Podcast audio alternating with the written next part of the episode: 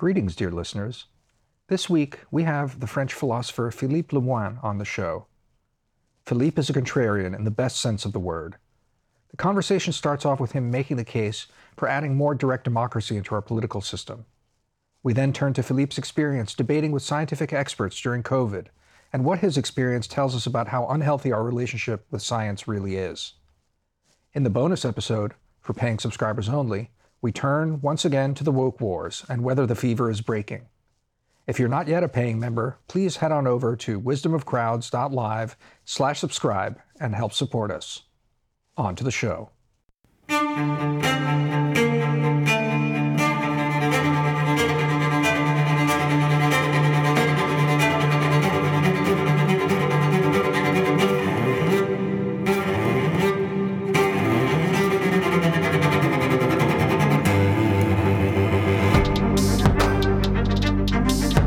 I'm very pro democracy. I, I could talk about this. D- direct democracy, I mean. Oh, Uh, wow. Well, there we go. Yeah. So, uh, Yeah, go ahead. yeah, so Start us off on direct I, democracy. I, I have various arguments in favor. so you like you like uh So I'm not, you know, I agree with you that the kind of thing you describe, you know, where you have like policymakers have constant, like, you know, second by second inputs on public opinion. I mean, of course, it's not feasible, but if it were, like, I agree, it would likely be bad.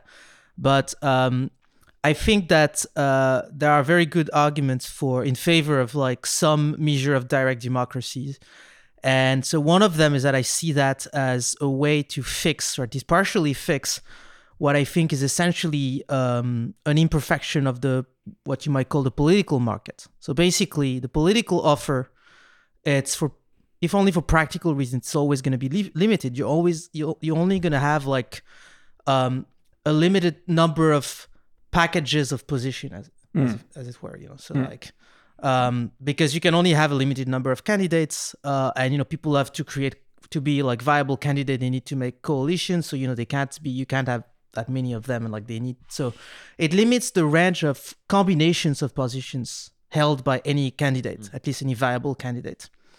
And so it forces people effectively to vote for candidates who have positions that they disagree with.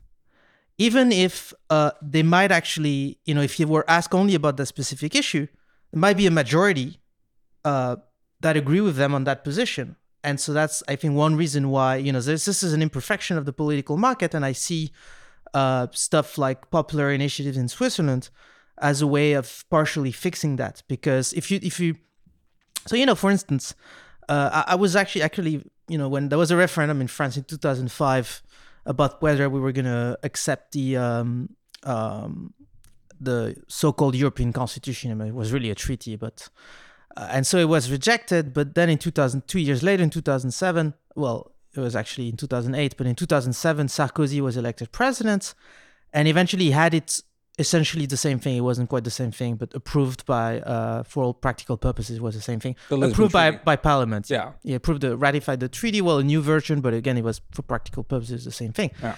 And his argument was like, I didn't betray, um, you know, uh, the the popular will because I did say during the campaign that I would do this. First of all, it's not quite true that he said he would do this. He said he would vote. I would have Parliament vote a simplified treaty, and the treaty in question wasn't simplified at all. It was just basically the same thing again. Uh, but you know that's not the most important point. The most important point is that look, uh, people vote for you know they didn't vote Sarkozy. Like they had plenty of reasons to vote for Sarkozy, and a majority of the popula- of the voters at least voted for him. And clearly, uh, if you look at polls, you know not only because like they, they hadn't most of them hadn't changed their mind on this issue, so they didn't vote for him because of this. They voted for him in spite of this, and this is fine. You know this is a I mean, know, I, that's just how say, re- represent- I, I just say it's more than fine, though. I mean, look, the, the counter is, and Shadi can adjudicate as the expert on democracy here, but the, the counter on this is that uh, you want to actually empower individuals in office to make decisions that, in fact, you know, don't necessarily go back. Uh, the idea that the people actually self-govern is one of those nice rhetorical fictions, but doesn't actually function that way. I think the the closer to the reality. I mean, Shadi and I go back and forth a lot on the sort of the moral weight and the importance of democracy, about dignity and all the rest of this. But ultimately, in pragmatic terms, uh, democracy is a very efficient way of legitimating turnover of power. And the insofar as the people rule, um, that is a uh, mechanism that plays into this sort of the ability to change rulers because it's easier and legitimacy is more easy to conjure up, basically. So, you know, I I I take all your points on that, but the the question is is you know uh, if you just very pragmatically, if you were to proliferate positions and try and match positions much more carefully towards people, uh, towards whatever the people are in aggregate. Um, is it more governable? I'm not so sure. Uh, one, two. Um, you know, I, I, I, like to think of the people as sort of a babbling schizophrenic, not as, you know, there's this metaphor of the people, and then we imagine like the Leviathan in that famous, you know, uh, uh, drawing for for Thomas Hobbes, you know, made up of of multitude and it's one big person. But in fact, it's just a, a, babbling mess. And you know, this is what's so interesting to me about what I was saying. You know, what is an election but just a single poll? It's just a snapshot, and it doesn't actually tell us anything inherent about the will of the people. It's a poll that we've sanctified by diktat. This is the one poll that matters. It's you know. Uh, the sample size is bigger than most polling uh, firms can actually manage at any one time. So you know, presumably it's a little bit more legitimate, but it's just a fucking poll. And so, you know, strip away all of the sort of metaphysics of the people and the rest of this. You just have a, a very clever legitimating mechanism which empowers uh, a ruler for a delimited amount of time to make decisions efficiently. So that sounds uh, great, though. Like what you just described, that sure. is really the heart of democracy. Yeah, but yeah, yeah. yeah, go on, Shadi. So you like Look, this though? Well, I like this in the sense that I I believe in giving leaders a wide degree of latitude once they're elected.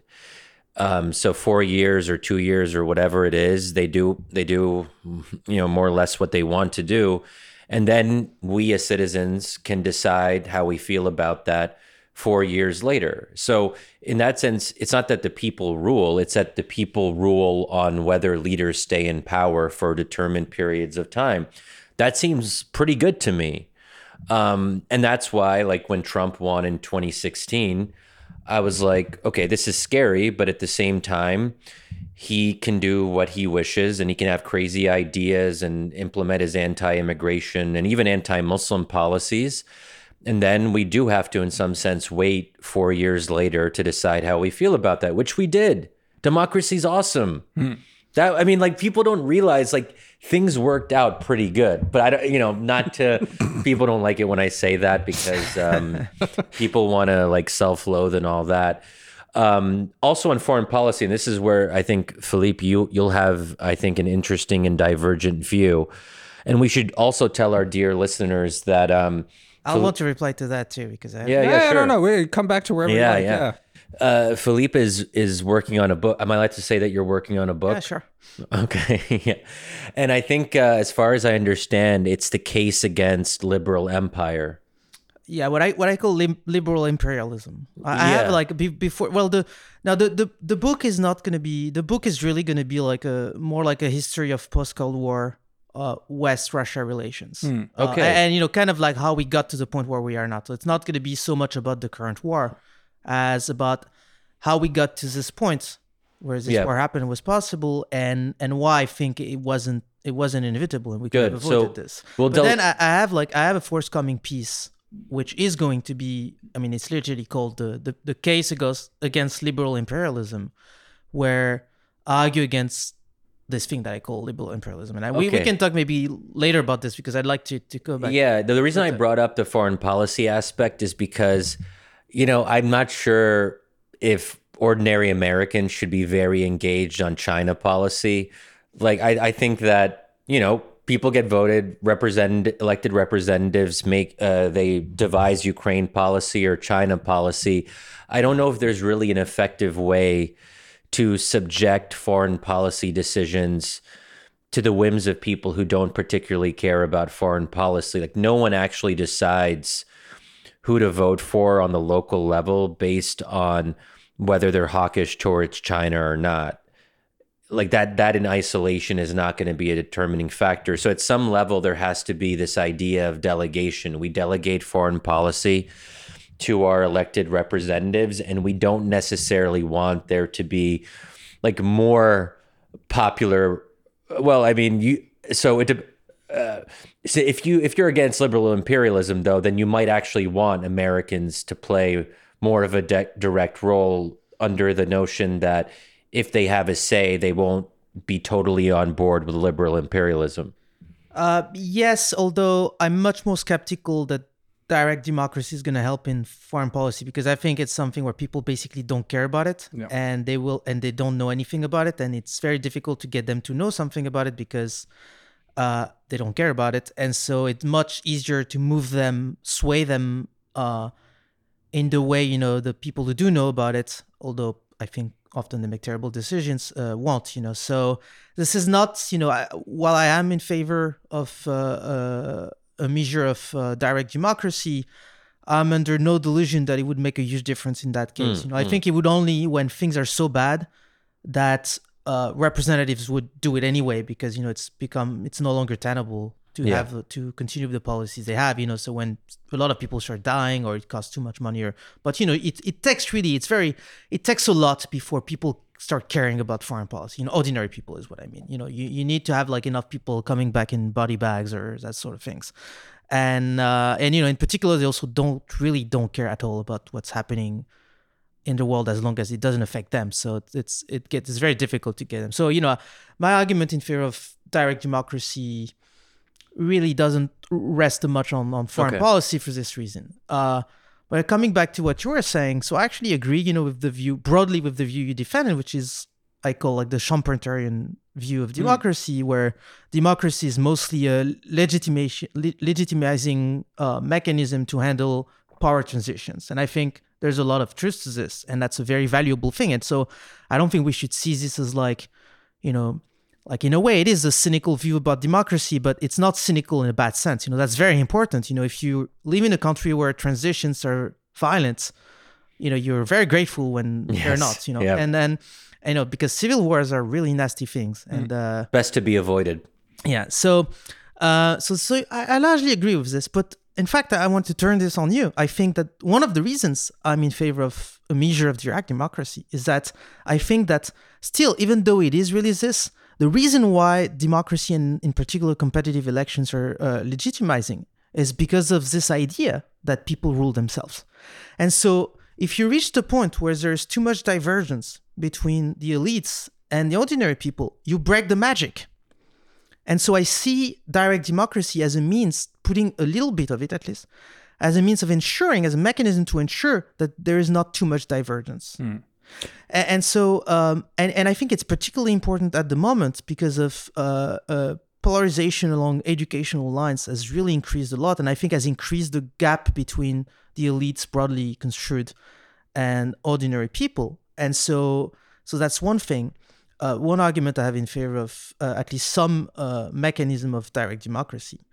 Uh, and another one is that it's related to another thing you said, where you said, you know, basically people like have are all over the place. They have no coherent thing. They don't vote. You know, Uh, one thing I agree. You know, basically another way of putting your point is that people people's electoral behavior, the, the way they vote, uh, they don't. It's not like it's not as if they vote so as to maximize the satisfaction of their ideological preferences. That's not how people vote, and I 100% agree with this.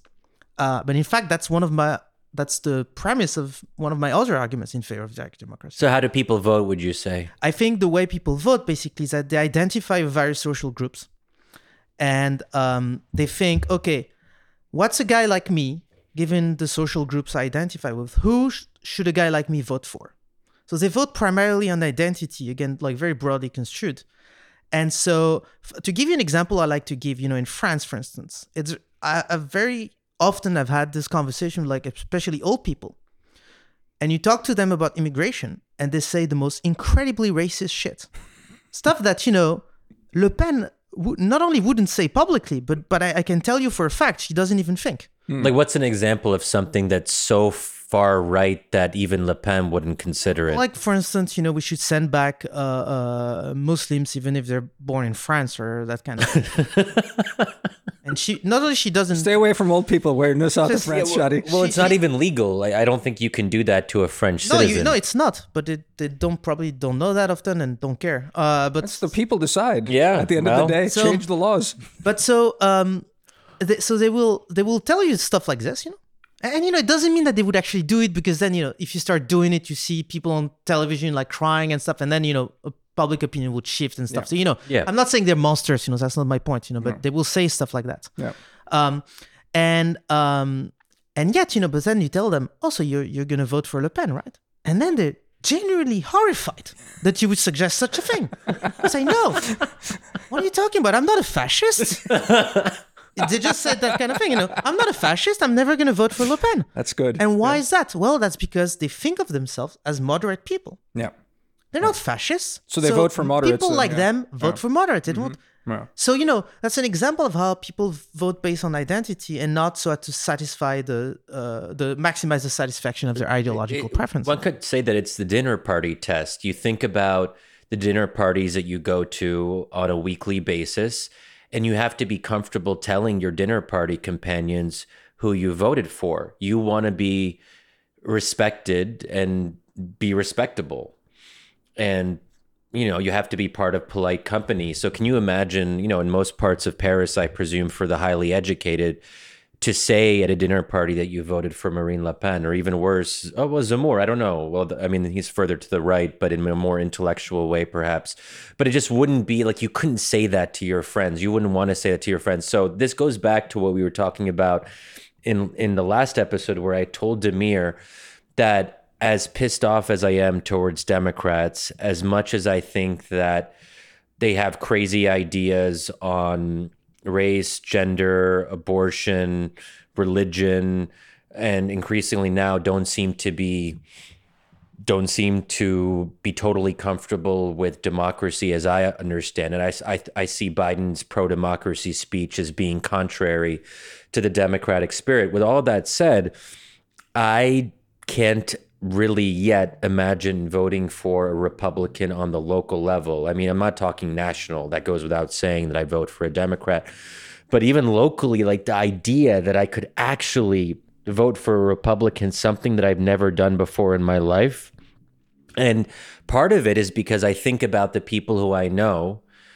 If people found out that I had voted for a Republican, even on the local level or for a school board or city council, um, they they would see that as a betrayal, and it would have severe reputational costs if word got out. Um, I guess I could just keep it private because that's sort of what voting entails. But just the thought that I would be then like lying to people about the choice that I made or hiding the choice that I made on a particular November 8th. So I don't know, maybe that's similar. Like it's a tribal thing. My tribe is yeah, my I- tribe. I, think part of the mechanism is is similar here. It's that basically people care a great deal about the in group, uh, and you know, so that's why it's very different being like uh, at odds with your out group and being at odds. You know, you can be insulted by all sorts of millions of people who- if they're people that you see at the out group and that's your peers uh, regard as evil people, etc. Not only will it not bother you typically, but it you know it, it will even be a badge of honor, and so you can it can be socially useful. Uh, and, and, you know I think some of the mechanism are probably are that that uh, underlies this stuff is similar to uh, the mechanism that underlie uh, electoral behavior I was talking about. I think that's probably the case. So, so I, I, I've I took down three notes, and I, I don't. I want to get back to France because I, I have some specific questions there. But just on the direct democracy, just to sort of yeah can, can, can i just well, Yeah, can i just ahead. finish on this thing so Yeah. you know that's where i was going is that look so you know that's how people vote uh, when they vote for candidates and and the problem is that because people vote in this way this contributes in addition to and it's made worse by stuff like polarization i was mentioning before this contributes to a divergence between policies uh, and that are actually implemented and people's preferences. And people still have preference. I agree that they're largely they, they tend to be all over the place, but you know, on, on some things, you know, they're not completely. Uh, you know, there are still some things that on which people, you know, uh, are pretty constant and uh, and so um, so this the fact that people vote like this when they vote for candidates, representatives, uh, contributes to uh, i- increasing or at least maintaining like too much of a gap in some circumstances between policy and and people's preferences. And this in turns i think makes in the long run democracy less viable. Democracy even as a legitimizing mechanism of the of, of the sort you were discussing. So i think that having them vote on issues it reduces the extent to which they base their vote on other consideration because then suddenly, you know, it's really about it's more about the issue, and they don't have the, the it's it's um they don't have, for instance, you know, they're not vot- voting for a person or a party, so the, this sort of consideration don't kick in nearly as much, you know, and, and and so I think I see that as a mechanism of as another mechanism mechanism to reduce this uh, this gap. So you know, I, I would turn it the the argument on its head by saying, well, yeah, I agree that people v- vote in this weird way. That's precisely because they do, at least in in part because they do that. I think having a measure of direct democracy is good. So I'm not defending direct democracy. Uh, against representative democracy. I'm seeing it as uh, something that should we should have at least some measure of it. of Complementary uh, to it. In, yeah. in complement. Of yeah, yeah, yeah. Well, so no, that that makes sense. Uh, um, I guess the, the the the point I would make to you is that you know, I mean, again, I think we largely agree on the the the broad analysis of where we find ourselves right now. That that gap between sort of you know elites doing what they think is right and the the big gap between preferences there. Um, do you think then that that that you know the traditional non-direct democratic approach i mean direct democracy in a sense uh, expresses itself through populism because there's an appetite for this kind of stuff and then a populist shows up except i guess we're seeing now that populists now then tap into tribalism rather than issues that said you know trump um, really was responsible for turning our debate on china fundamentally um, that Yes. was that was something that was um, yeah i mean we can talk about that but he did manage to But do that wasn't in response to popular demand. um, it was in i would argue at least in response to you know that the, that whole concept of american carnage which i think you know resonated pretty broadly uh, early on um, so it was you know again it's it's difficult i think to to to to make a clean di- uh, division between politics and policy is the other part. You know, I mean, I think I take your point that that trying to bridge that gap and maybe doing referenda every so often is not a bad idea. And as you were talking, I, I thought to myself another thing we talked about, Shadi, was um, the really good thing about um, Roe v. Wade going away is that now it's a political football. It's an issue that can be actually legislated and, and, and worked with on a democratic basis rather than a right that is written in from on high and untouchable. And then it becomes this sort of totemic identity thing, which, uh, I mean, we're still not there yet where we can actually. So we're have same- officially saying that, that that's good. That's our position. That's my position. I wrote about it. I mean, I and I, I do and remember I said I It wrote was about nice seeing, knowing you. no, no, no, no. I mean, I wrote about it, and I said that uh, uh, that that the um, uh, that Democrats stand to benefit from this because they're the first ones to disabuse themselves of this idea of rights. Now, Republicans think that that the right to life is an actual right that's been somehow upheld. That's bullshit, and it's going to get destroyed at the ballot. And so, you know, we're going to get now actually a really uncomfortable compromise somewhere that makes no one happy, which is the best way, which is absolutely the best way where no one's happy.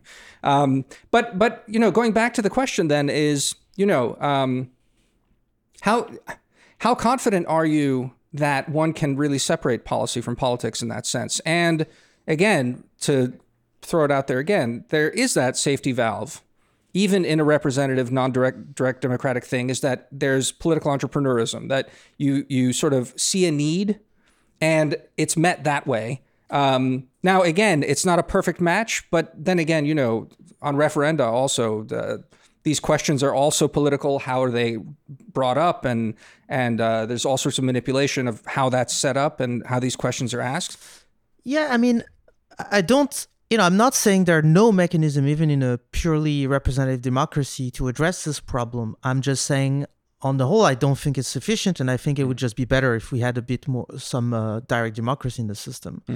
And uh, uh, because, you know, I mean, p- populism in Trump is. Like it's Trump was possible because you have a bipartisan political system. Like something like this in France would be much more difficult. i do want to talk about that That's- and uh, so you know it's uh, in a way kind of a historical accident uh, but but but you know i don't deny the broader point that you know even in a purely representative democracy you have some mechanism to address the problem i just don't think they're sufficient and you know the stuff you say about roe versus wade uh, that that's um, that's also related to this because I think it illustrates a process that's been going on for like several decades now in, in Western democracies, where increasingly we are through various mechanism like creating uh, um, independent authorities, uh, uh, you know, judges essentially essentially legislating, uh, you know, supranational organization like the EU in, in, in Europe, etc. We're gradually taking away more and more stuff from what used to be part of the legitimate democratic debates. And essentially, in practice, those stuff are gets decided by by the elite. And I think this is a big problem because this is also another way through which this gap, you know, is maintained and increased, especially as the as because this was less problematic when uh, there was less of a gap between the elites and the population. But as this gap grows, and it does, especially if stuff like again polarization along yeah, educational lines, and that's this is becoming more of a problem. And I think it should be taken very seriously because this, I think, will create problems.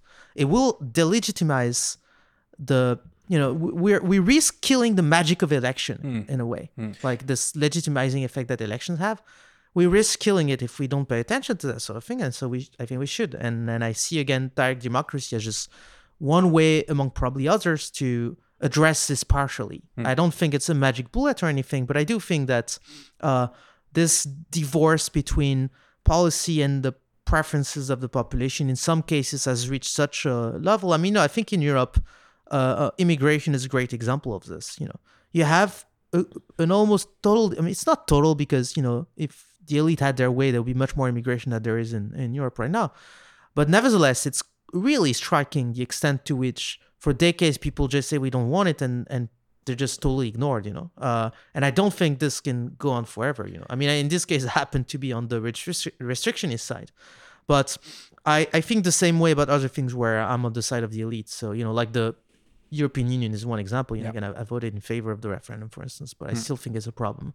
Uh, you you really endangers endanger the uh, the the the legitimizing effect of, of election and democracy if, if you ignore that stuff for too long. You know, when people have a referendum, they say, okay, no, we're not going to do this thing. And then you, you do it anyway. And, or, you know, or you have them like, you do another referendum, basically explaining them, well, you know, essentially you should vote the right way this time. Keep you know, asking the, question until you get it right. Exactly. Yeah, well, look, you know, and that's why liberal. I think liberal elites carrying the mantle of we love democracy, we're democracy's defenders, is actually kind of absurd. The more that you think about it, I mean, the left of center liberal project, certainly in the U.S., but actually, you know, more broadly, is about limiting the influence of of mass sentiment because the masses have bad ideas. The masses don't know what's best for them.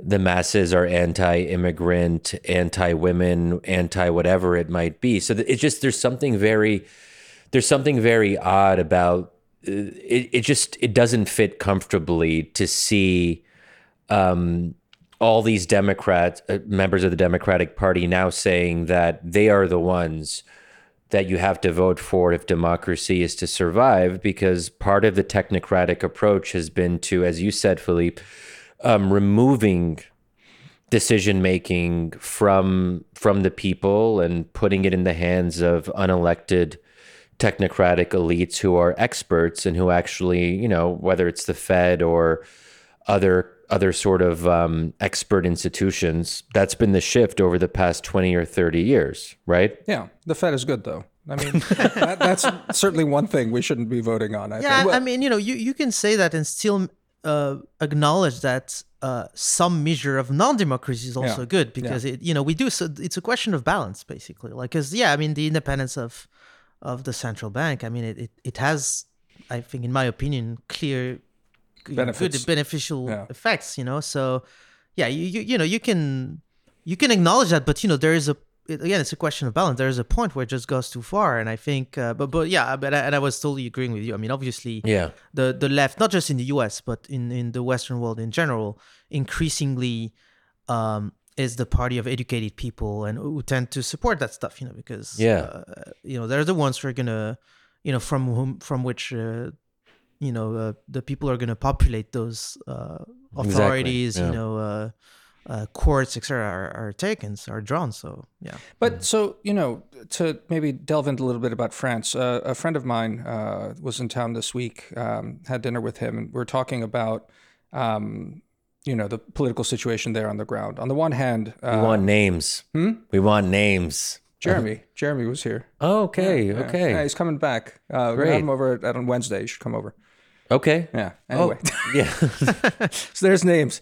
Um, um, and he was saying, uh, I said, you know, can we say his last name? Just no, so... no, no. Don't oh, wow, it's a secret. no, I'm just gonna, I'm gonna quote him. I don't oh, know okay, if he wants yeah, to get quoted. a Frenchman named Jeremy was in town, and uh, and he said to me, um, he said to me that that um, he's very worried uh, about the situation. Basically, what what was in the back of my mind is, you know, Macron squeaked through just now.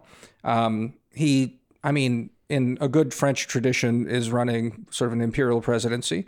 Um, and uh, but unlike in other times, you know, he's founded this party, and there's no one in the party that can possibly take the shoes. Um, and so, you know, it's just it was it that conversation came back to me as you were just saying. He said, you know, once you travel outside of Paris, he said the social contract's really breaking down. Uh, said the healthcare system's really messed up. Uh, it's just a lot of stuff, all the stuff that drove the Gilets jaunes as well initially, it's still there, it's festering, it's getting worse. Um, and there's no one on the sort of sensible center right to even begin filling that space after. Um, so again, you know, uh, I don't know. React to any part of that uh, I mean, in, in, the light so of everything I, I do about. agree that there is a real question. I mean, I strongly dislike Macron, mm. but I, I acknowledge that. You know, what do you dislike most about him? I mean, I dislike his policy. I think you know, I think he has no ideological backbone you know, so when I say we could do a lot worse, is because although he has no ideological backbones, um, he has like a measure of common sense, you know, which you know I know it's a low bar, but uh, in this environment, you know, that's that's not something you can take for granted. Uh, but uh, you know, I think his policies during COVID were terrible. For instance, um, I think he has, you know, he has this tendency to like say to different people what they want to hear, and and then he will, you know. F- for instance, you know, to just go with the flow. Like, you know, if you take nuclear, for instance, uh, when he arrived for purely opportunistic reasons, you know, because he wanted people in his coalition, the Greens, some of the Greens in his coalition, he just agreed uh, to dismantle one of the uh, nuclear power plant in France, which was working perfectly well, could have continued running for years without any problem. And you know, now you know the situation. You know that's something. And also, uh, didn't you know committed to reduce the share of nuclear in the French energy mix for again no good reason other than the fact that you know it, it's quite extraordinary really. Like 15 years ago 20 years ago the the sophisticates in France and not just in France but just put in their head that it would be good to reduce the share of nuclear in the energy mix. Why? Nobody really knows you know it's just like it's one of those ideas but that to, just to, I, I mean I, will let you keep going but just to, on that one i was just spent about a week in berlin and you know talking to greens and the the actually i don't know it looks reasonably stable but it's probably not that stable as it looks right now coalition there. What's the difference between macron looking to try and corral some green voters uh, with sort of uh, you know, not necessarily sensible, but nevertheless resonant policies and appealing to their policy preferences. I'm not a green. I, I, I think the Greens, especially in Germany, are kind of nuts. But, you know, they won and they won uh, actually doing that. So, how, how is it different that the Greens win in an election and form a coalition as opposed to a French president? which is a different system than the the sort of uh, traditional parliamentary, you know, coalition building sort of system. It, it, functions somewhat differently, appealing sort of to again constituencies with sort of stupid sops, which is what politicians always do. I mean, it it just. I'm not sure it's that different. I mean, you know, it, it is the way it works in France is very different. Like he didn't have to do this to win. He had already won. To be yeah, clear. okay, fair. Like he was taking those guys, uh, to a large extent for aesthetic reasons. You know, like he need he wanted to have some Greens in his government because he wanted to show that he had people from yeah. all of the different sides. Blah blah. Uh, you know, and that's all. And those guys are just stupid. And, and you know, and but, it's not. You but know, you, but not everyone agrees that they're stupid, though, right? I mean, so that's yeah. a some people are wrong, but uh, no, no, no. I, but th- this is this is the authoritarianism I wanted to pull out of you. But uh, I, I agree. I absolutely agree with you. But but but I mean, to Shadi's point, right? I mean, and that, that's what I was getting at. You know, I, it's the Greens are a fact. The anti-nuclear movement is a fact in Europe. I mean, I think but it's they're it's small. deeply- You know, they're like they're in France, they're small. I mean, I'm talking about France, yeah, Yeah, but in, yeah. in France, like they, it's very much a minority opinion. I mean, So- so- it was already back then, you know. So, so the you know the the as you just described Macron's rationale though is he's feeling uh, he creates this party, he wins. Uh, he's perhaps feeling like he needs extra legitimacy from a broader spectrum because it didn't exist before. So he's trying to buy off again a, a bunch of a bunch of latte drinking like I you think know, I think this is I think I know a lot of people think this is this is why he did it, Mm. and I think like this is not. I think this is totally incorrect. I think that people have this idea that that politicians make this sort of a decision always for like cynical reason because they make a like, electoral calculation. I don't think that's what happened at all. I think what happened is that the vibe was just that it was good. But really, you know, I, I think I'm, I'm absolutely convinced that this is what is happening. What's so bad about doing something for vibes, though? Well, I've nothing against doing something for vibes in general, but I do when it's disastrous policies. You know, But, as the source says. So when when the vibes lead you to do really stupid stuff, then uh, I I am against it. And I think that's what happened in this case. So I'm glad that you brought up COVID because it is worth mentioning that I I came to be aware of you for the first time through your commentary on COVID, and you were really, uh, you know, I, I think it's fair to say, courageous voice in the wilderness when you were taking the positions that were extremely unpopular because you didn't really care about being canceled and that sort of thing, and well, you know, I can't be cancelled from anything, so well, yeah. there's no risk. You know, it's just like I'm yeah, it's a it's a good point. Um, and I don't know if you want to just say something ab- about I I know no one cares about COVID, but how much of a role did that play in sort of shaping how you approached questions around democracy? And because I think that you would argue, if and correct me if I'm wrong, that this was one of the great blunders of the technocratic elite was how they dealt with COVID. That this actually demonstrated something rotten at the core. Yes, so I, I do agree with that. I very strongly agree with that. Like as you say, it's essentially the point I've been making for two years. And you know, a lot of the stuff I've done during this time is like was actually pretty technical. You know, because people, you know, another thing is that I'm interested in is how people use like, uh, you know, statistic that's really voodoo magic to legitimize like really uh, terrible policies that are not actually supported by the evidence. I mean, some of those papers were just like a complete statistical train wreck. You know, when you do, when you know what the the fancy equations mean, which of course most people don't, especially in the media, you can see that it's complete nonsense. You know, like, and it's just like, and it's not, and so.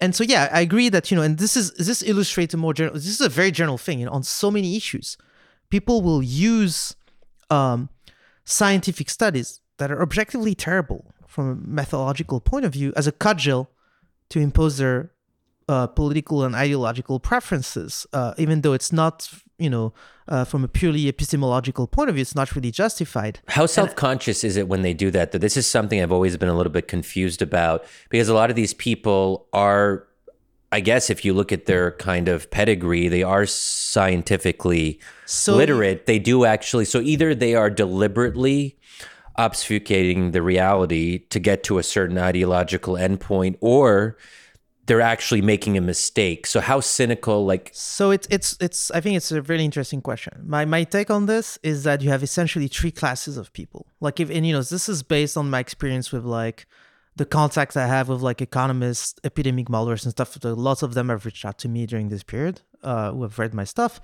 And, and you know some of the public reactions I've had to to to some of my work on this, and I think you have uh, one class of those people who are just downright stupid. Like, you know, really, they really don't understand. I've had surreal conversations with, like, for instance, um, a woman whose name is Dominique Costagliola, who's a, uh, uh, an epidemiologist at the INSERM, which is the most prestigious French medical research institution. And she doesn't know basic statistics. I know it sounds like an exaggeration when I said that, and I know you rightly won't believe me. At least, at least not rightly because it happens to be true, but justifiably won't believe me. But I assure you, it's true. She was saying things to me. I've had conversation. At first, I remember the first time I had a, a, a debate with her, I was like, oh, I must mis- surely I misunderstand what she, she must mean something else from what she's saying because surely she can't really mean something that dumb. Okay, what's an But example? Just to give us a little bit of a taste, because I don't know when you say something really dumb, and it sounds to me like you think it's self-evident that it's dumb. So, basic errors of modeling statistics, basic errors of just doing statistical analysis. What's the where- uh, for instance, one thing I've had, I think she was actually one of, of those people. You know, I made the point at some point that um, when you when you when you when you measure a certain variable with error, which is usually the case, it statistically it reduces it reduces uh, statistical power. That is, that it makes it harder for you to pick up statistically the effect, even when the effect exists. And this is such a completely basic point, you know, like in, in, in statistics. Nobody denies this. You will find this in literally any introductory textbook on statistics. And I was saying that to criticize a study that didn't take that into account, that invalidate the conclusion. And a lot of people, not just her, a lot of people whose job it is to actually do this kind of work were telling me that I was making stuff up. And I'm like, what are you? It's, it's really, it's just, I was just dumbfounded because there's just like, you, nobody seriously who knows anything about statistics denies this. It's just such a basic. okay, but if it's their job to know about statistics and they don't understand something so, So basic about statistics, Well, you have to understand that a lot of people, like people, uh, underestimate the extent to which being a scientist is like being a plumber. You learn a bunch of recipes, and you often they don't understand why the recipes are what they are. And this is an example, you know, where they will just they go through the motion. You know, if they've learned a number of tricks and they just go through the motion and they don't really understand deeply why they it's a good thing or justified that they go through those motions. They just go through them. And I think a lot of the times this is what happens. So you know, you have this class of people are just they're just dumb, but generally don't understand what they're talking about. Okay, but Uh, how? just one question before we move to the second and third classes of people. Like, okay, they're they're dumb, but then at the same time, they got a PhD in a in a related field at a prestigious university. They're teaching at the most prestigious French uh, university. They have peer reviewed journal articles. Like, I, you know, to get to that level, presumably, like they must have some redeeming qualities. Like, I mean, again, you know, a lot of the time, if you do something basic enough, you know, for instance, take peer review. A lot of peer review is about you. You have I call I call that scripts. So you know, most of the time, if you want to publish something, you need depending on your field, you have a number of scripts, and as long as you follow the script, so you go through the, you do the right steps, you know, in the right order, you'll get your stuff published. You know, it doesn't, you know, you don't really need to understand what you're doing. You just need to apply the recipe. That's why I was making the comparison to like something like a plumber, although it's insulting to plumbers. Um, and so, uh, and you know, you can get a PhD, you can get stuff published in peer-reviewed journals by just like again going through the motion, doing the steps one after the other. If you follow the recipe, you, you can s- It doesn't have to. It you don't necessarily have to have like a deeper understanding of what you're doing. But you know, I'm not saying that this is all of those people or even the majority. Although to be honest, I wouldn't bet that it's not the majority. Um, but so there is this class of people. Then you have people. That's the second class. Uh, the people like Neil Ferguson, for instance. So Neil Ferguson is this famous epidemiologist or infamous. oh wait, epidemiologist. okay, I'm confused. Diff- That's Neil, not not Niall. No, no, not Niall. Yeah, yeah, yeah. Neil, there was a Neil Ferguson. Yeah, this was confusing during COVID. I remember. Wow, wow, yeah, yeah, not tough. Niall. Uh, and so this guy, uh, infamous British epidemiologist, um, he, he's not stupid. Like he's a smart guy. I have absolutely no doubt. And you know, another guy criticized Seth Flaxman, who is less famous, but who published uh, was the lead author on uh, on the the most widely cited uh, paper on the the effect of lockdown, which is an absolute train wreck. I mean, the, the not only a train wreck, also it was intellectually dishonest because they he hit some um, uh, you know some crucial thing that he found in the data that totally undermined the conclusion of his paper. I, I wrote something on this. He hid it. Yeah, if we he- know that he he deliberately. I, I wrote some. I wrote something, and you, yeah, there is absolutely no question that they did. It is not. You know, there were several authors on this paper. It's not the only one. I you know, I don't know if you can put links. Uh, Yeah, we can. Yeah, okay, so I'll sure, send. yeah, I'll send you the okay. thing. You know, on this. It's quite shocking. Uh, and so, um, so anyway, uh, and so those people, people like that, they're, they're really smart. You know, like this guy too. That was Flaxman I was talking about. I have no doubt that this is this.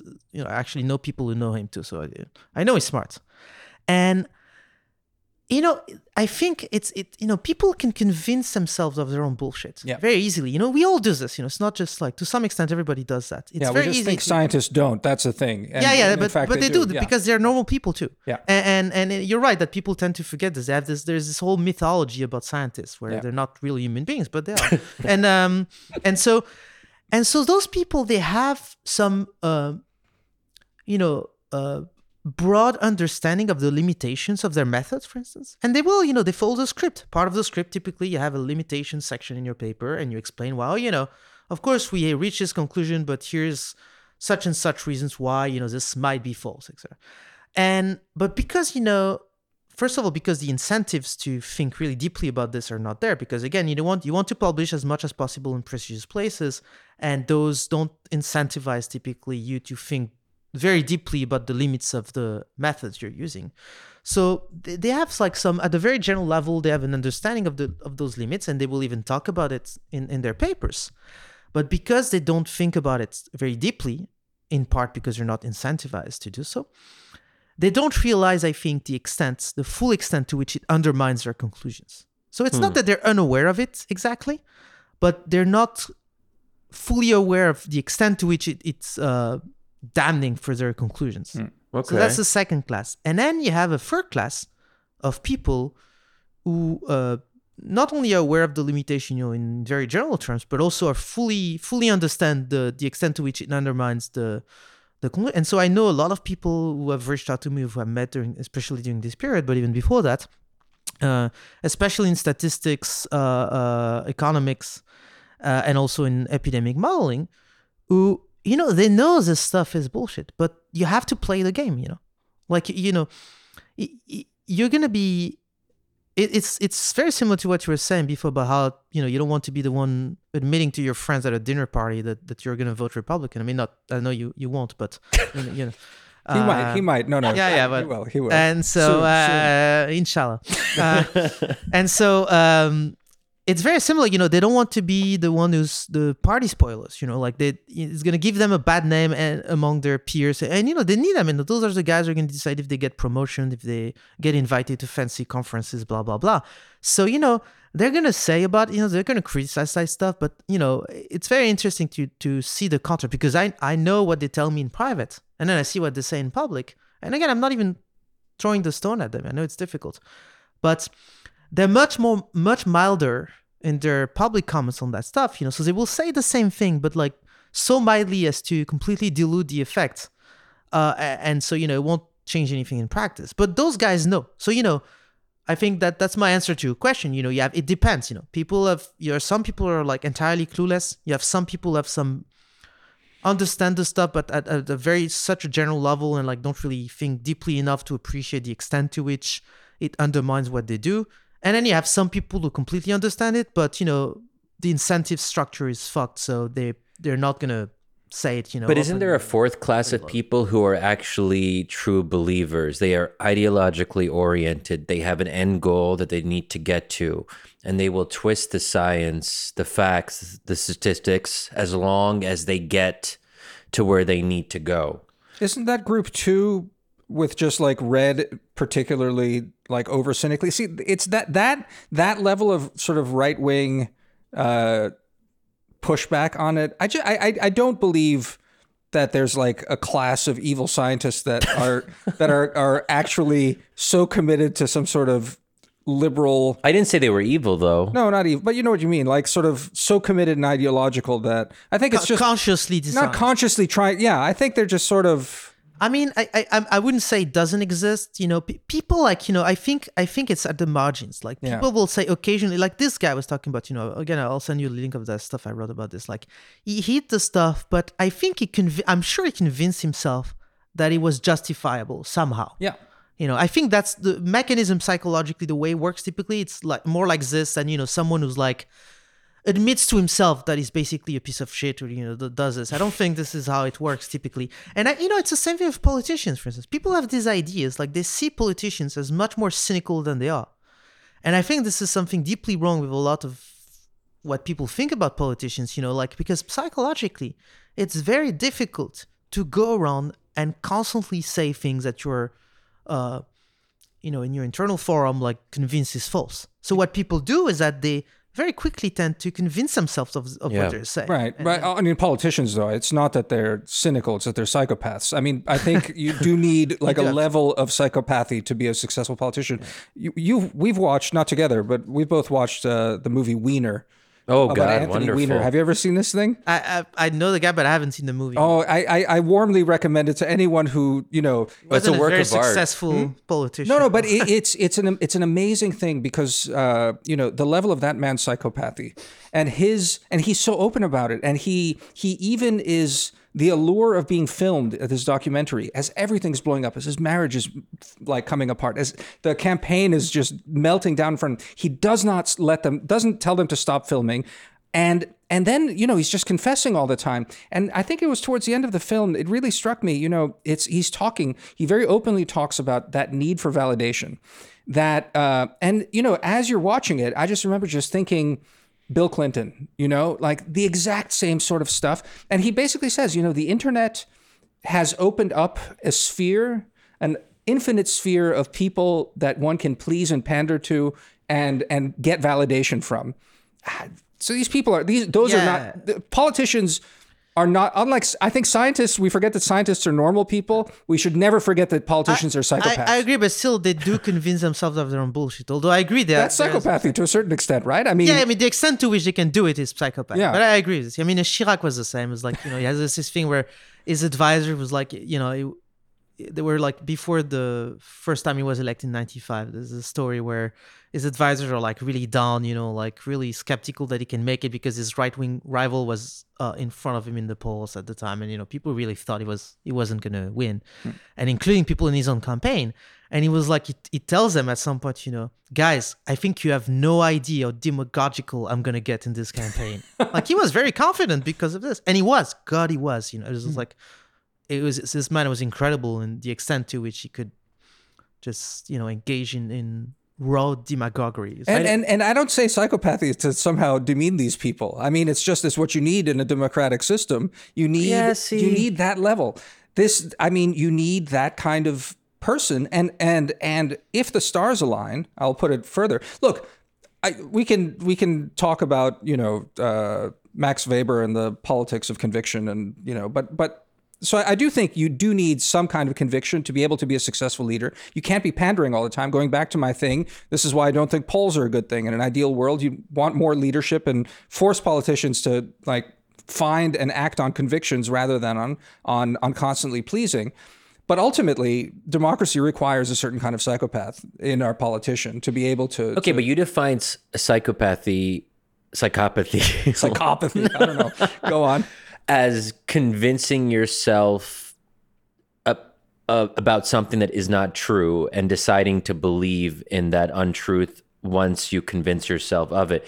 Isn't that just human beings? Isn't that just like what everyone more or less is susceptible to? I think it's just it's politicians are superhuman in that sense. I mean, I don't know. Maybe you could do it. I couldn't do it. I, I just I, I I don't have. I mean, another way to put it is is confidence. Self confidence is Yeah, another way yeah. to put it. But it's There's to a- it's to a- levels There's of. a debate in philosophy about whether you, you can actually choose to believe something, and hmm. the general view is that no, you can't. But you know, politicians can. They uh, can, to a yeah. large extent. Oh, come on, guys. People choose to believe things all the time. That is the default human mechanism. Come on. but what's choice? I don't what's think free will? I don't think they choose. I don't think they choose. I think they manage to convince themselves that something that is convenient to them. But I think it's largely unconscious.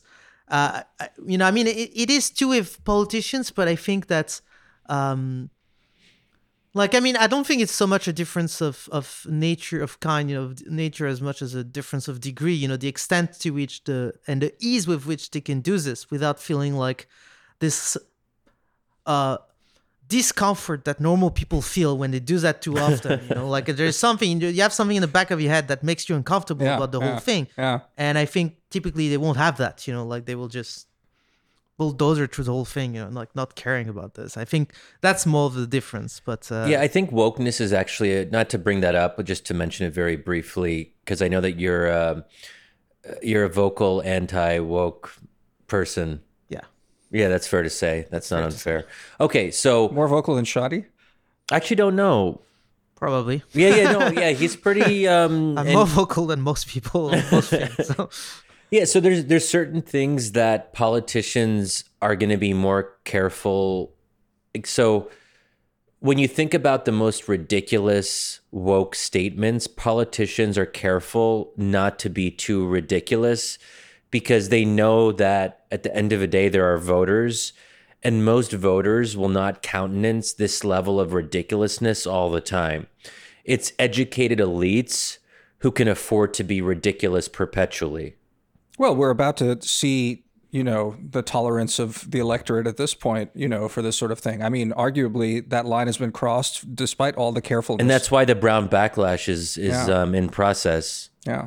The Browns are the Browns. The Browns, oh my the Browns goodness! have access to common sense Yeah. and truth in a way that stupid white people just don't. I totally agree with that. Oh my god! If it's between Browns and white liberals, it's not even close. But this is why I've said for the longest time, you know, salvation for Democrats will come from from brown people and ideally black people. You need like salvation for wait for from from all this insane. No, no, not from for not for, for the Democratic Party. From what ails it right now, I think we're one cycle away from some really smart uh, young black politician to come in, shut the fuck up, white people, just stop. And that you will- think that's that going to work? You think Yes. that that person is going to be Yeah. or they or they might tell that young black Democrat like actually you're not woke enough or actually like this is the pr- I mean, yeah, sure. There's going to be the Stacey Abrams are going to keep doing their, their dumb stuff. But, you know, Obama was doing it avant la lettre, really. I mean, he was sort of keeping the Democrats centered. Now it's a different thing. I don't think Obama would be up for it. But like a young, you know, you look at you look at someone like Eric Adams, who is a not a wonderful and incredible politician, but someone like him who has uh, a bigger scope and ability to do that who can just sort of wreck this stuff, I think that's salvation for Democrats. Basically, to sideline white professionals from the Democratic Party ideologically on social issues. That's it. That's Democrats. the the the the uh, Ruy Teixeira's or however you say his name, his lasting Democratic majority. That's how it gets created. Yeah, I think that all sounds great. I just you sound like you're a little bit more optimistic about the Democratic Party in that regard than I would be, because I feel like there's more and more incidences of Democrats eating their young and their people of color if those people don't get on board with a particular way of looking at the world. Like it's it's the Dave Chappelle case basically. Dave Chappelle is the median black voter in a way. And just I guess funny. yeah. I don't know. Yeah, So- I, I- I think I, I can believe that someone like that would win, like for instance, Democratic pri- primary and being be the the Democratic candidate for the presidential election first. I mean, you know, in many ways, Biden was like this. Yeah, just- yeah. But then see what Uh, happened. I mean, But that's yeah, that, the problem That's is it, that look, right. the the the policy elites, they're gonna, the, you know, the the people that fill the cabinets, you know, the the, um, they're still gonna be drawn from the class of like educated class and those whether they're white or blacks disproportionately will have those crazy ideas because if they don't they're going to get crushed you know and Well, so and you know so you, you it's one thing to be elected but the thing is that it's similar to trump you know got i mean of course the problem with trump is that on top of uh not having like having personal issue he, he- i don't mean I mean, uh, issue of personnel, not personal issues. I mean, Yeah, he yeah. also had personal issues, but uh, is that he's a clown, so he doesn't have Yeah. the discipline and knowledge to.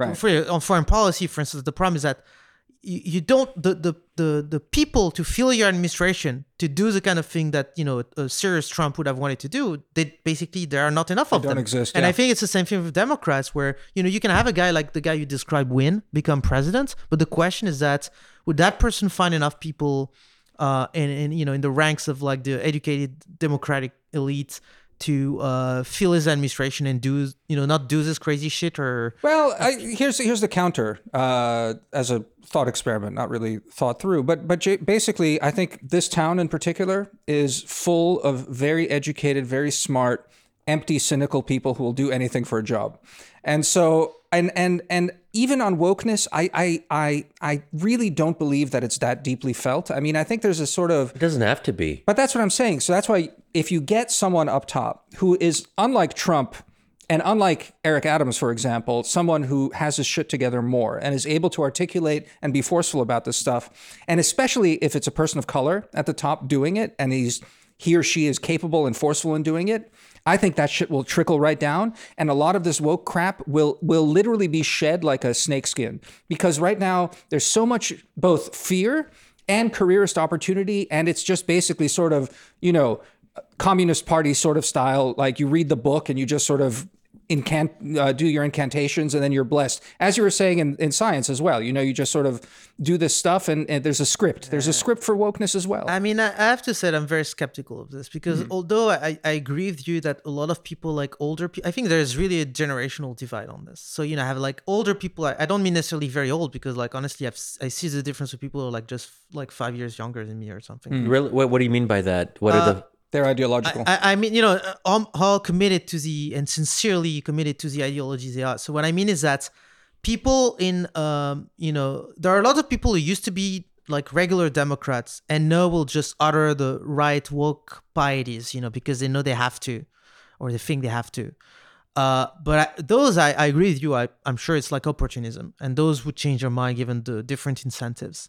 I'm just skeptical that the incentives will change in the way they would need to f- to get this. And the reason why I'm skeptical of this is because when I look at the younger generation, those guys really believe it. You know, like they're they- bonkers. Young Yeah. people are crazy. I mean, I agree. I'm anti-young people. Like you know, it's like just they they are they are insane. You know? wait, Like, wait, wait. really Can you say? Well, well, I mean, Can so- you say so- more about that? What, okay, in your experience, when you say that young people are insane and that you're anti-young, what have you seen, and why do you think that happened to them? So in in grad school, uh, I could see how like my department, but it, it was the same thing. In, and I've talked to many people about this in academia. Like departments would change over two or three years, and the way the mechanism through which they would change is that you would have a handful of new grad students who would come in. So the younger ones who just were like went through college uh, during the Great Awokening, and um, and so you know those guys are like the lower rank of the academic uh, hierarchy. You'd think they wouldn't be able to change much, but they are because they are really they are true believers, and they and they are scary people. You know, like they will like f- they're fanatics. You know, basically, and fanatics are scary, and even people who have formally a lot more power. It's what we're talking about before. People don't like being disliked and and dem- demonized by their peers, and when you have people who will like yell at you that you're like the worst racist or sexist or whatever or transphobe or stuff, like it will take a toll on those people because those people also you have to understand are very conformist you know? That people in academia uh think of themselves as like there's this myth too of like them being like the brave anti-conformists. That's why they're in academia and not in the real world blah blah. But that's complete bullshit you know? They're extremely conformist. And so when this happens like they're very susceptible to this kind of pressure. And you can have in two or three years the atmosphere changes completely. And I've seen people who were totally normal. I mean, you know, they were just like old fashioned. When I say normal people, I mean, they were still like liberal, but like old fashioned liberals who believe, for instance, that freedom of speech construed in the regular way, you know, the way like actual freedom of speech is an important good thing. And all of a sudden, this guy would just like throw that out the window. Uh, because of fear, basically. and You know, become but- what? but And they become can- an, what? What? they don't they don't become the worst like uh uh woke people you know like but they will utter they will uh, utter the right thing and they will to some extent convince themselves of it. Uh, because again it's psychologically very difficult to tell yourself that you say this stuff or don't say this stuff that you would otherwise say uh, just out of cowardice even though that's the that's the truth. Um and so they end up like you know of course they, they don't they're not the most extreme side but they they go with the flow you know and you can have and this can have like a, a an enormous effect on the atmosphere of a, of a I was talking about like departments in a in a university, but you know, I think it's the same thing in a political movement. I think uh, this stuff is like is extremely powerful, and I and it's very deeply felt and sincerely felt by the younger generations. And uh, so that's that's essentially why I'm really not that optimistic that uh, you you can like get uh, some kind of like uh, preference cascade by getting the right people on top and Oh, okay, preference Cascade, but you know, I mean, even that you're, you're talking, there are two things immediately pop in mind: the Lord of the Flies and and the Cultural Revolution, right? Like young people, and that it's it's it's it's this is why you should hate young people always. But then it goes back to your your next question is on direct democracy, and we're back to to the whole question of asking for preferences, and in fact, asking for this. Cultural Revolution ends, you know, Mao dies, and then basically there's a reassertion of power and like there's a purge of some sort. That's the other thing that that at some point will need to happen.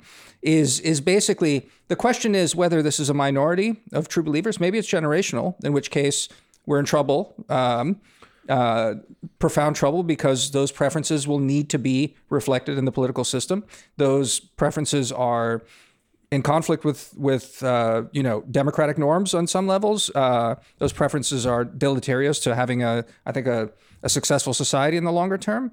Um, but you know there it is. So I don't know what. But but but I guess the question that still isn't super. I mean, I have my own theory about it, but why is it that you go back five years or ten years, and there is a new generation that uh, that enough of them have become true believers on a number of these issues, like that. I mean, I so my thought is that the lack of resi- I mean, you know. Um, the coddling of the American mind, safetyism, that people who are uh, epidemic of mental illness, loneliness, all of this requires a certain um, they have to pursue certainty and order in but and then this gives them in a sense purpose meaning belonging identity tribal affiliation so that could be part of it but like what what is dri- like what is driving this particular generation in your view from what you saw like honestly i mean what, what do you mean by what is driving them you mean what explains why they have they embraces this uh Well, hear about this. Like, I mean, you- look, I, you know, I, I think I'm, uh, I know I'm older than him. I, I imagine I'm older than you. I, but I, you know, I, I, I did my philosophy undergraduate. Uh, Deleuze, Guattari, Foucault, all that stuff was all the rage in the 1990s. Um, you know, and I, I was avidly reading it in college, and then I left college, and I was like, oh, okay, you know, the, the world's different, and you know, I, they're still on my shelf, quite frankly. I, I haven't dipped into it in quite some time. Um, what's changed that that now that hothouse, which is always a hothouse, always for undergraduates and you know even grad students. Just I had insane grad students teaching dumb shit. I remember some of it now in retrospect. Um, why is why did it bleed out now? Yes, so th- th- I have to say that I don't have a good explanation for this. It's something that I've been wondering myself a lot because you're right. You know, I think you know when you read, you know, there's this uh, uh, Thiel and this other guy I forgot wrote this book in the '90s about the uh, at the time they called it the political correctness movement at Stanford. Yeah. And it's really striking. I read that stuff and I was like, it was really striking how similar it was to a lot. You know, a lot of the stuff that we present, that a lot of people at least present as new now, It already in the woke happened. Movements, It's been like there, yeah. you know, like the the black only dorms, that kind of stuff. You know, it happened be then. You know, Yeah. but you're right. You know, the key difference is that at the time. It didn't bleed out. It Mm-hmm. stayed. It was in university, and then it just died. For nobody knows exactly why, but but the thing it never bled out. That's also what makes me less uh, optimistic. Is that this time it did bleed out big time, you know, mm. and and I don't see how we put back that Janie in that bottle, you know. That's mm. and but as to why it did this time, I, I I don't know. You know, I mean, one theory, and I don't know if I believe it, you know, but I, it's just a theory that's not entirely implausible. decline That of so- Christianity the well, yeah, I mean that's this one. I'm less convinced of it, you know, because I come from a country where the decline of Christianity happened like basically 200 years ago, and, uh, and we're much less woke than you. So, uh, good point good point uh, so you know that's why I don't really buy that one. But uh, in fact, I think that there are like a lot of like stuff in in wokeness or uh, in in many ways like deeply Protestant in character. Yes, that's what's yeah, uh, yeah. And so, uh, but I think you know one theory that is not entirely implausible, although I don't know if I buy it completely, and I don't know how much it explains, is that social networks basically yeah. made a big difference. And, you know, I can certainly think of many mechanisms that would like en- encourage this kind of like purity spiral, for instance, this kind of stuff. You know, you can see how uh, social media would like make that worse. But I, whether this is sufficient to explain the thing, you know, like the the, the great awokening, I really like this expression. It's a blogger on the right wing blogger called Spotted Toad who came up with it, and then you know Yglesias took credit for it. But uh, that's that's who not- ecclesias what Yglesias. Matt, Matthew. um, I, you know, so uh, on the social network thing, God, who was I having this conversation with the other day? Um, again, I it, it's it's sort of tidy because I, I think this gets us back to the beginning of the podcast in a lot of ways. Um, what we had before social networks was an ability to forge consensus. Uh, by not empowering people to actually be so individualistic, to teach themselves, and to think that their opinions matter. It was a much more conformist society without social media because social media empowers the individual. We lionize the individual. As a result of social media, we think that if Elon destroys Twitter, this will be a grave blow against democracy because people won't have their voice in the global public sphere. That's horseshit. Democracy has existed without a global public sphere.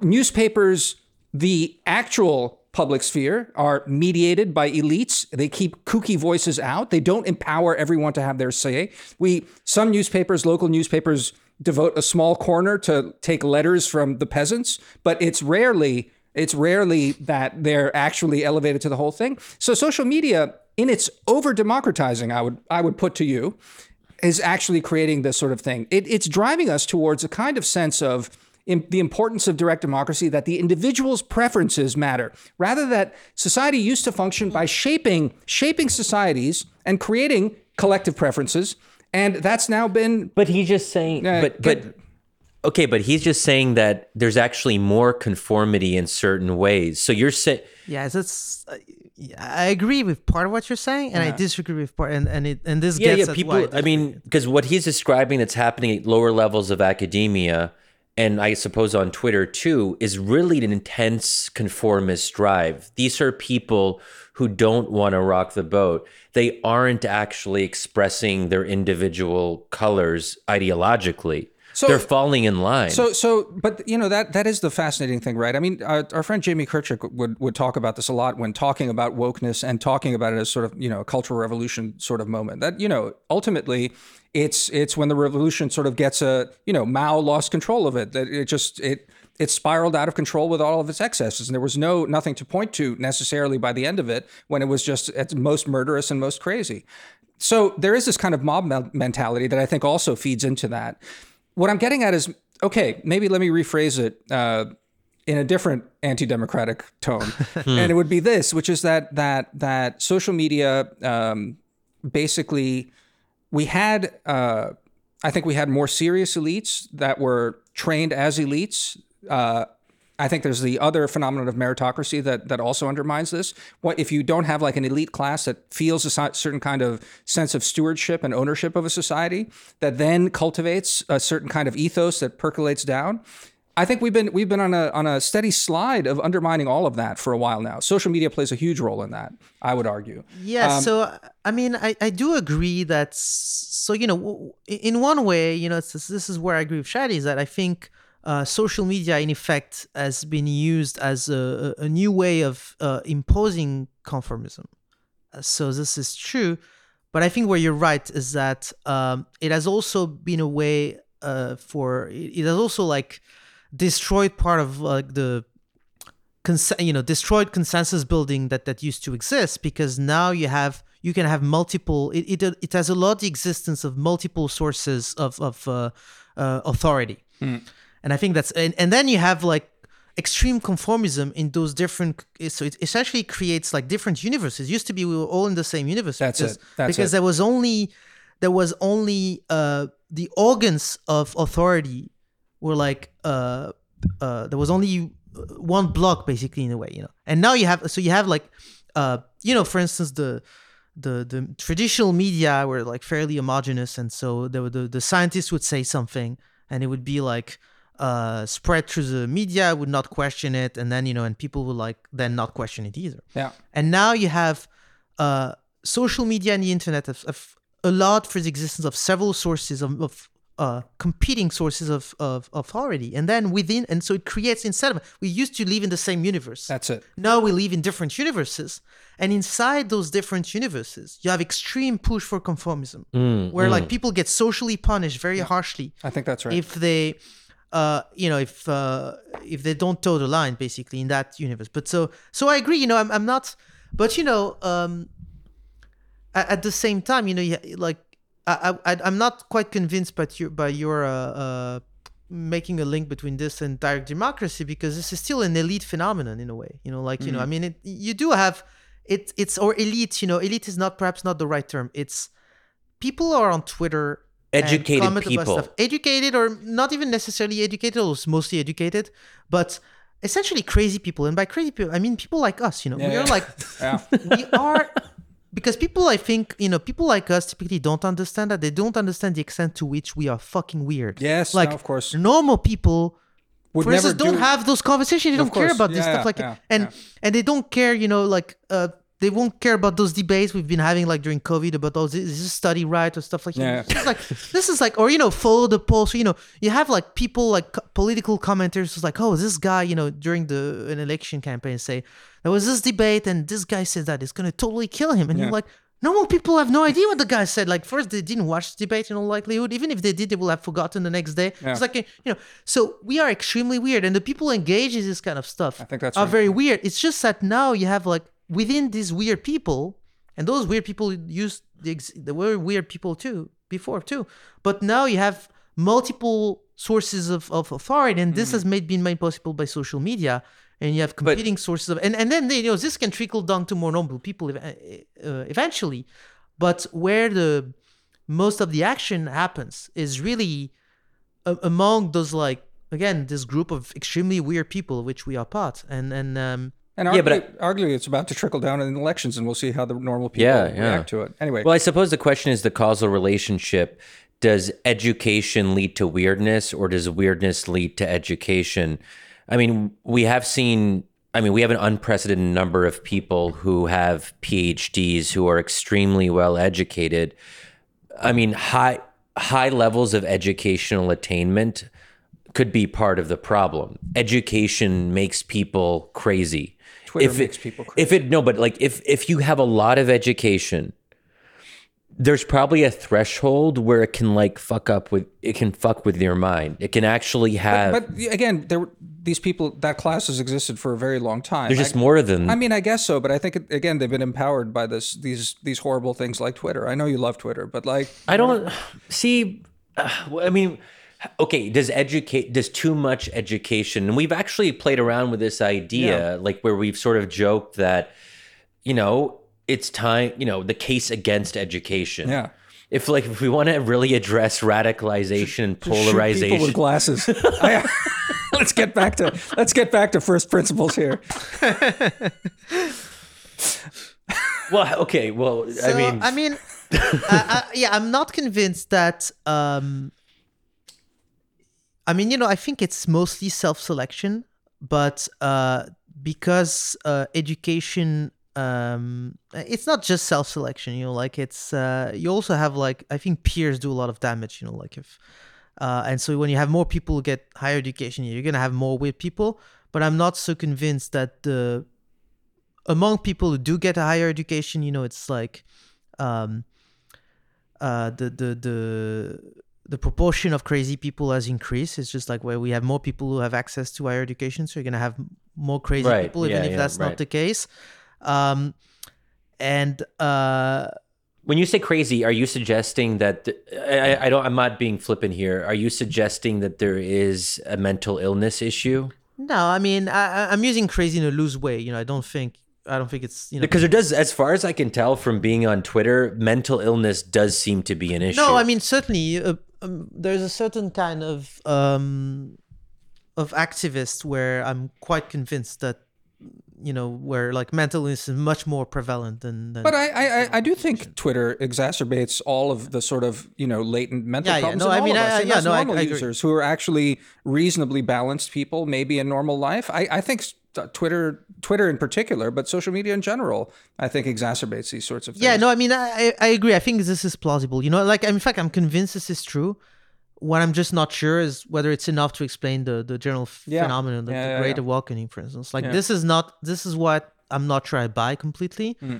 But I have no doubt that you know it does make things worse. Uh, Again, you know the question for me is really like, is that all there is to it? You know, Sure, like I, I sure. don't know. Uh, it may be. You know, I'm not even saying it's not the case. You know, I think it's not an implausible hypothesis. I'm just saying I don't Yeah. know. Uh, but but yeah, you know, and it's a, it's a different thing. You know, like because you can like we are like I said weird. I don't think.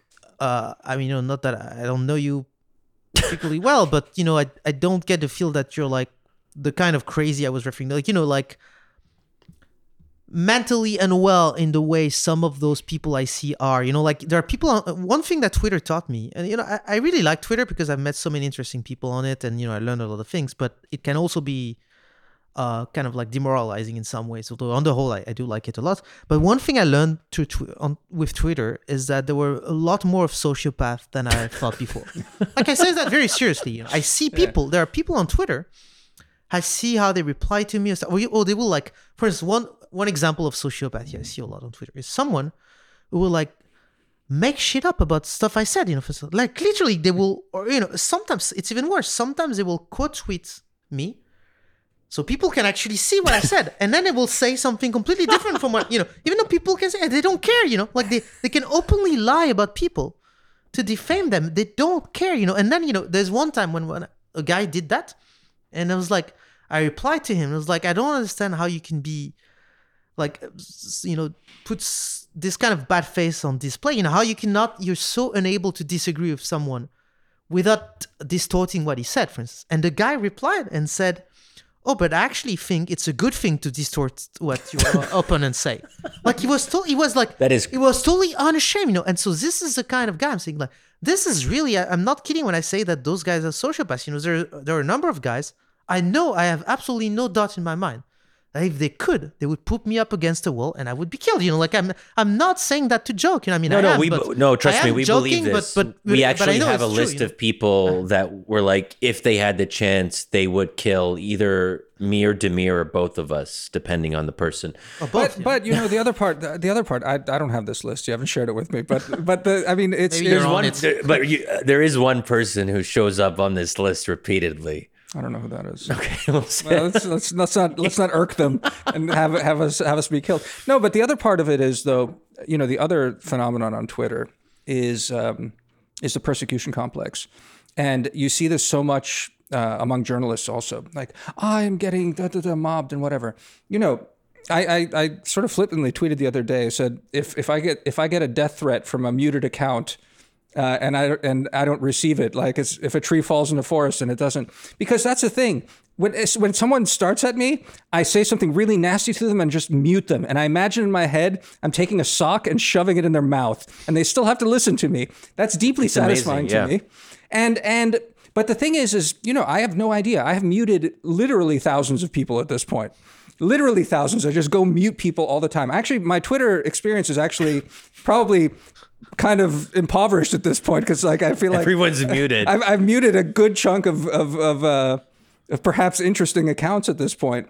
Um, but you know, I mean, that's the other part of it, and I think that's a healthy response. I don't need to engage with with psychopaths and and Yeah, I abusive mean- people. I guess it don't really bother me. Like, uh, b- but they, yeah, they don't really bother me. I'm just baffled, you know, because Yeah. like I've never blocked anyone, for instance, on Twitter. I've never blocked. Oh, I avoid I've- I've- blocking. I would never I would want never to give them the privilege to not hear my amazing Exactly. And ideas. that's Like why they will muting- never. and that's why escape that. muting is so it's sadistic, Yeah, it is- it's really, incredible. because it's like you'll have to listen to me, but, But I- you I- don't I- exist. I, you literally do not exist for me. I have actually made you disappear. I've muted one person once, and that was because I couldn't help like replying to their arguments when they were replying, and I couldn't help, and I had work to do, and I, I didn't trust myself. So it was kind Yeah, of like a, yeah. uh Ulysses thing, you know, like a, Odysseus thing, you know, putting Yeah, yeah, wax yeah. in his in his ears, you know. yeah. Well, we, um, but well- that's the one time. But like, so no, they don't bother me, you know, because they're so crazy that you know I can't take them seriously because they're fucking insane. Yeah. But um,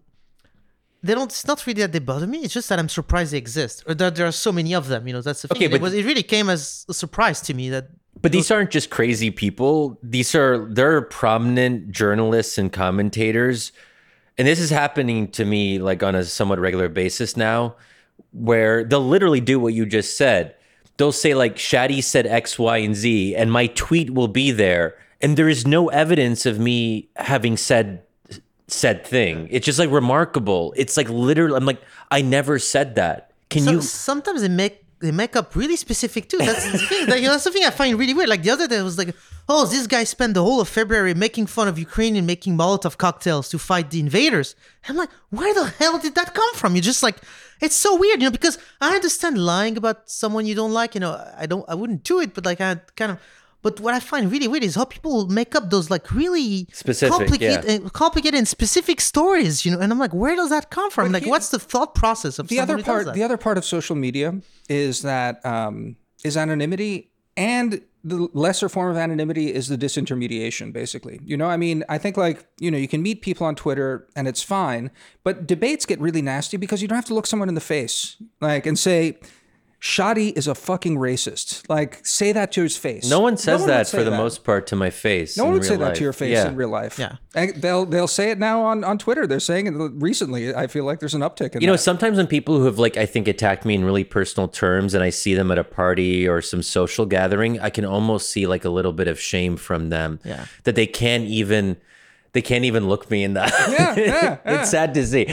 Okay, we do we do have to wrap up because Damir has a dinner to get to. I do have one last question for for Philippe, which is it is actually like a little bit of a puzzle and maybe it'll be helpful for our listeners to hear what you have to say um, you know, you are, as far as I can tell, at a PhD program in a top university. How have you been able to escape the group think? How have you survived? How do you get away with mean- saying what you say? Well, it, it doesn't really apply anymore because I'm not there physically anymore. Like Yeah. I've, I've left uh, a while ago. I live in France, so I'm not. But you know, I, I was saying the same thing before, so it, it did apply. You know, when I was still there. Um, I guess. Uh, I, I think I'm not sure. You know, I mean, I think one one reason, one thing that occurs to me, you know, in, in answer to that question often is that I do have a bunch of friends who are normies. Like in fact, my best friends uh, in France uh, are total normies, and, and they're not weird people like us, friends. Like they don't care about any of that shit. So even if a What do normies care about? I it's like the the rugby game, you know, in in our in Bordeaux where you know I go or stuff like this, you know, or just Oh. uh, our next like dinner party or that sort of thing, you know, just But what do they talk about at the Alright, dinner party? Presumably, they're not Rugby. talking about rugby. Well, do I mean, people talk about that at Did you French know- did dinner you parties? Did you know that the World Series is going on right now, Shadi? No, the World Series of Rugby. Yes. No. Baseball ass. What the? F- okay, I wasn't even joking. Wait, I know you weren't joking. That's why I brought it up. I this. I know no one has talked about this. My my good friend Mark Schleifer, who I'll see at dinner in a few minutes, he's a big Phillies fan. I'm just surprised none of this is filtered Astros. to like my. Exactly. You're a weirdo like me. I don't care about the stuff Did either. you know that the he's gonna- World Series of Baseball was being played? no, because I think American sports are fake sports. so- Yeah. but I but I like the real sports, you know, Yeah. like the ones Rugby. we have in Europe. But Uh, but I mean the equivalent of a normie is someone who would be actually following, and most of America actually. I mean, and, and you have, you know, like I'm, I'm not a normie, but I do like this stuff, you know. So, and I know several people who, but You but, know, some of your but- best friends oh, are yeah. normies, But, but, but, but, but my point, yeah, is that you know because so you know it's it's much harder when all of your f- group of friends they're all in the same world, you know. Because in that case, if you say unpopular things, uh, you know, it's not just that people are going to be angry at, at you; that you're going to basically destroy the basis of your social life. That's Um, right. yes, yes. right. and that's why you know a- and i think one reason why um i think i'm better able to to uh to do this is because i have well, my my social life does not depend on being liked by people in like us basically Yeah. Yeah. um i think that's one reason i mean i don't think that's the only reason i think i also i definitely have like kind of a contrarian streak so if i'm in a room and everybody says white it makes me really want to say black uh, that's true you know although I, I don't think it's true because people accuse me of that and that i, I say what i say uh, just to Oh, people, disagree oh, with people say the same thing about me. yeah, well, it's, it's it's really not true. Everything I say, I say you know because I really believe it, and like it's, Yes. it's you know. But so it annoys me when people say that. But you know, at the same time, I I do feel like I, I do have the the I, you know I acknowledge that I have like this kind of uh, impulse to some extent, and um and also I don't know. I mean, I guess people have different levels of tolerance for uh.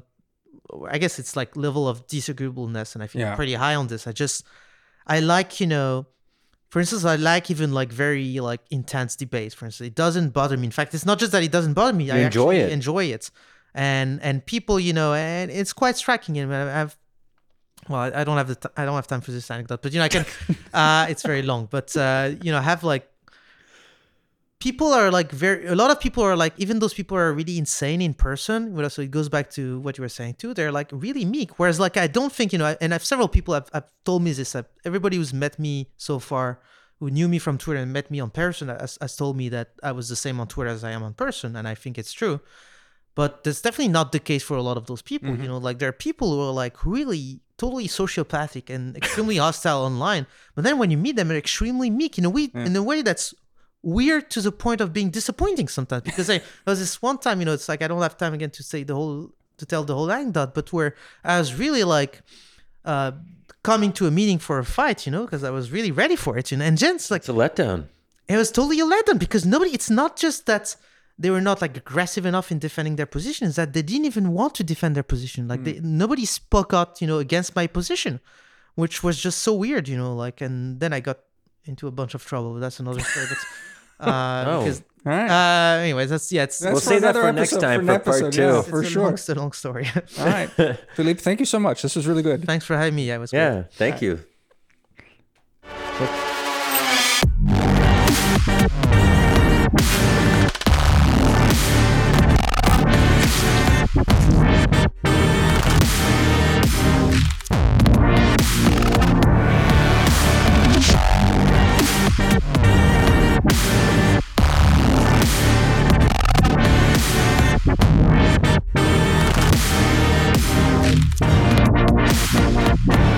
We'll be right